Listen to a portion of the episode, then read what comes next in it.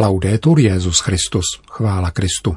Posloucháte české vysílání Vatikánského rozhlasu v úterý 4. srpna.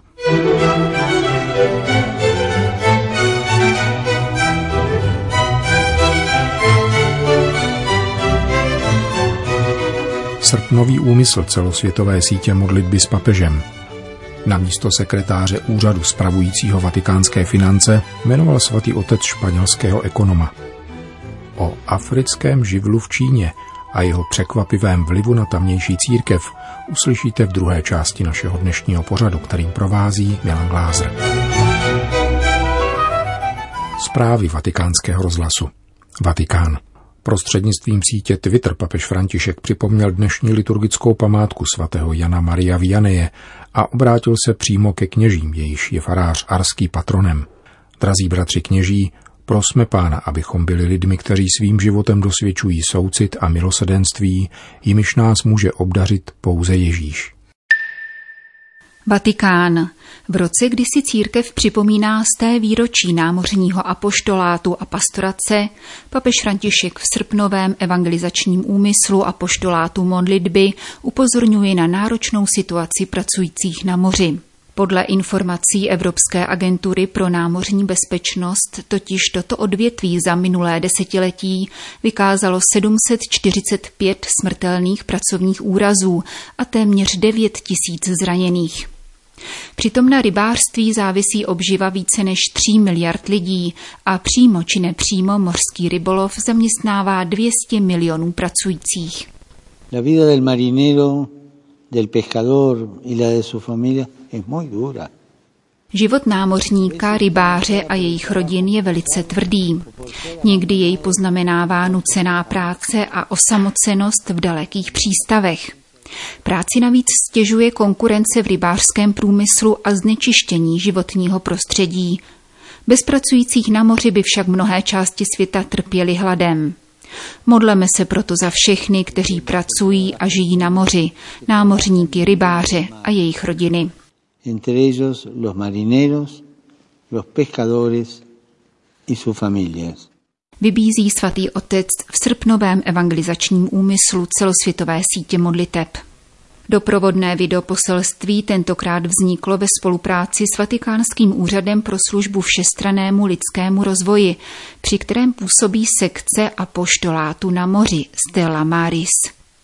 Námořní kaplany povolal do služby papež Pius XI., který v dubnu roku 1922 podepsal první stanovy tohoto apoštolátu.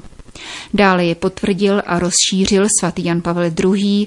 v motu Proprio Stella Maris z roku 1997, nazvaného podle jednoho z nejstarších titulů Matky Boží. Vatikán. Papež František dnes jmenoval nového sekretáře ekonomického sekretariátu, tedy druhou klíčovou postavu tohoto úřadu spravujícího finance svatého stolce a městského státu Vatikán. Stane tak vedle nynějšího prefekta otce Juana Antonia Guerrera. Uprázněné místo sekretáře zmíněného vatikánského úřadu zaujme španělský ekonom Maximino Caballero Ledo, ročník 1959, ženatý, otec dvou dětí, doposud pracující ve Spojených státech amerických ve společnosti Baxter Healthcare. Podle informací, které poskytl nový sekretář vatikánským médiím, Pojí ho již od útlého dětství přátelské vztahy s otcem Guerrero. Chodili spolu do základní školy a absolvovali společně studium ekonomie na univerzitě v Madridu. Mínění, že církev je pouze záležitost kněží a řeholnic a my ostatní jsme pouze diváci, je velice rozšířené, poznamenává nový sekretář ekonomického sekretariátu. Věřící lajci však mají uvnitř církve důležitý úkol. Všichni jsme součástí téhož těla a všichni máme svoje poslání. Pro mne, říká Maximino Caballero, je možnost spolupracovat se svatým stolcem ve službě svatému otci podsta a velká zodpovědnost. Mými talenty jsou zkušenosti a moje práce a doufám, že jimi budu moci přispět k ekonomické transparentnosti svatého stolce. Činím tento nový krok svého života s pokorou a vděčností otci Guerrerovi za to, že navrhnul moje jmenování a svatému otci, že mi dal svoji důvěru říká dnes jmenovaný nový sekretář Vatikánského úřadu spravujícího finance svatého stolce. Maximino Caballero se ujme svojí funkce v druhé polovině srpna. Itálie. Halo, tady papež František. Těmito slovy se uvedl římský biskup, když kamerunská zasvěcená pana Angela Rachel Bilege, žijící už devět let v Římě, zvedla telefon zobrazující soukromé číslo. Tato žena, která je členkou Ordo Virginium a na Římské lateránské univerzitě dokončuje doktorát z morální teologie, poté co ji získala tentýž titul z filozofie, Založila před několika lety skupinu Talitákum, určenou mladým lidem hledajícím své duchovní povolání.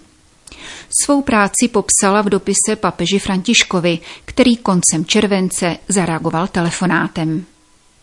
Hovořili jsme o jeho úřadě a jeho častých žádostech o modlitbu, jak za jeho potřeby, tak za potřeby církve.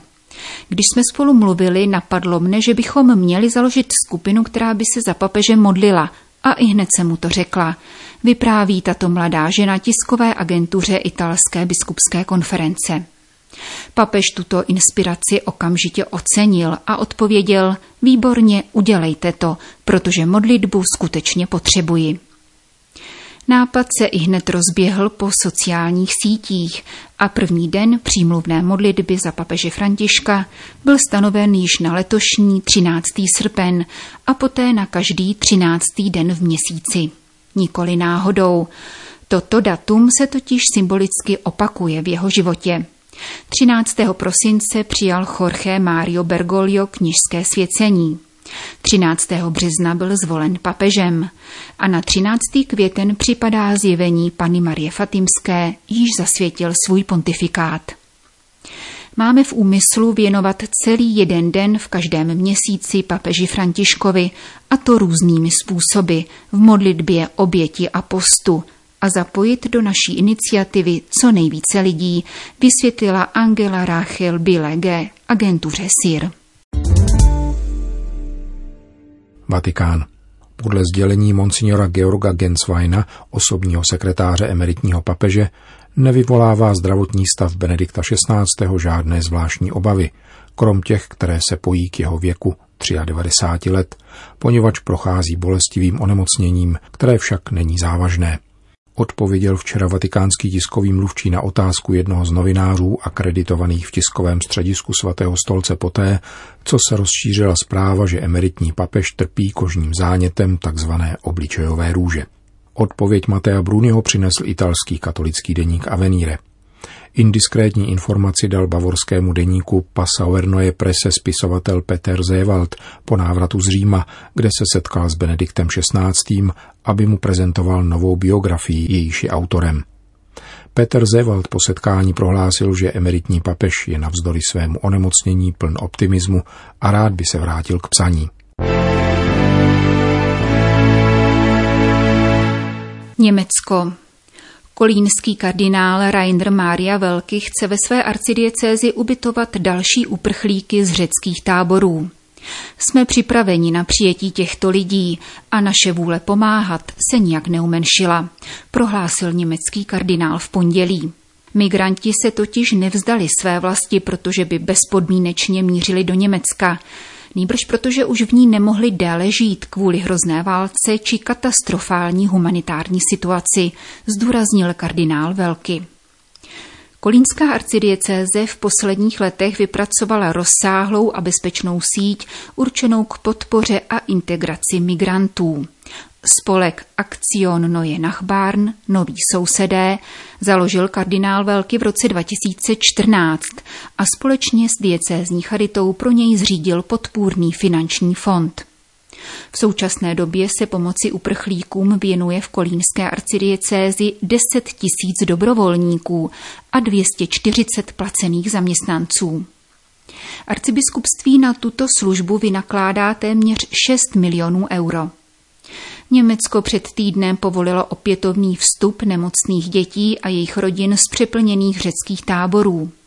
Do konce srpna by do Německa mělo přiletět 928 migrantů, včetně 243 nemocných dětí. Kardinál Velky opakovaně vyzval k přijímání uprchlíků z Řecka, kde již měsíce strádají v politování hodných podmínkách. Naposledy tak učinil v červnu u příležitosti Světového dne uprchlíků.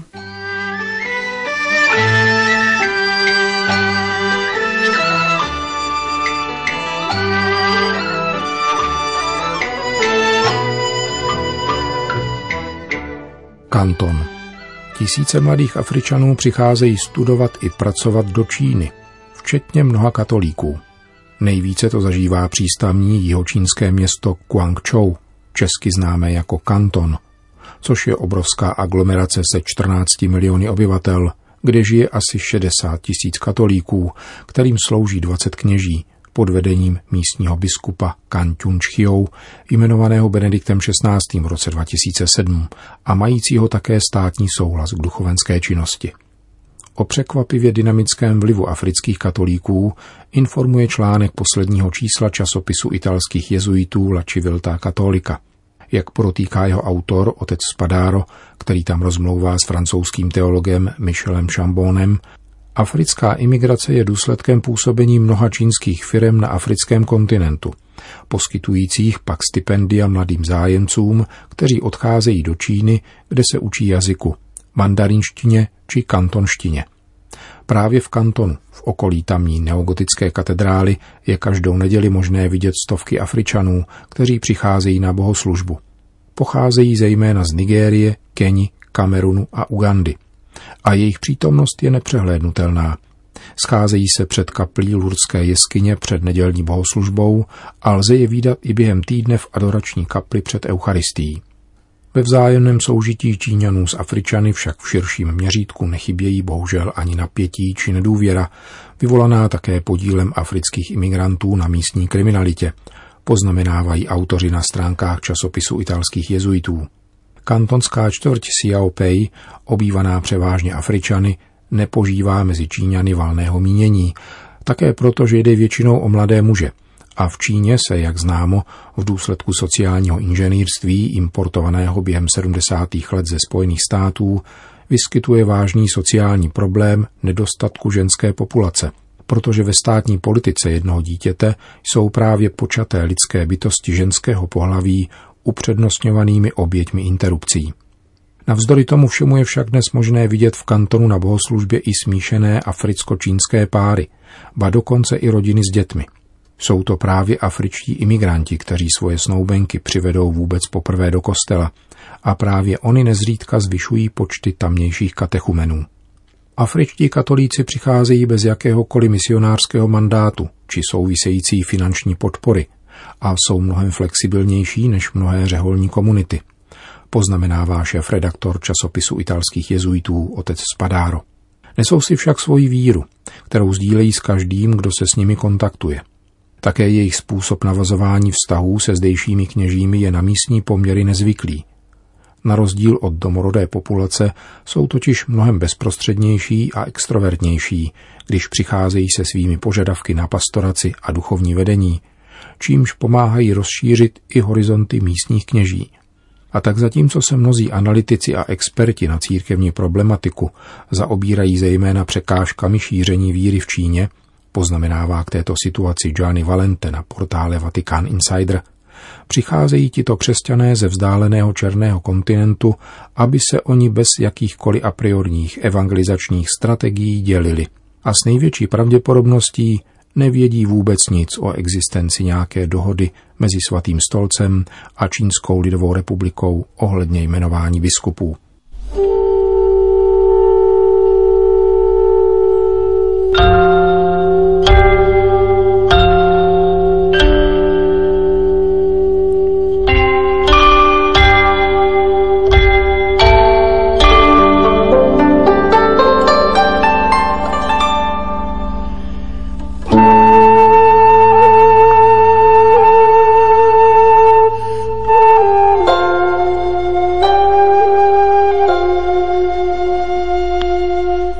Končíme české vysílání vatikánského rozhlasu. Chvála Kristu.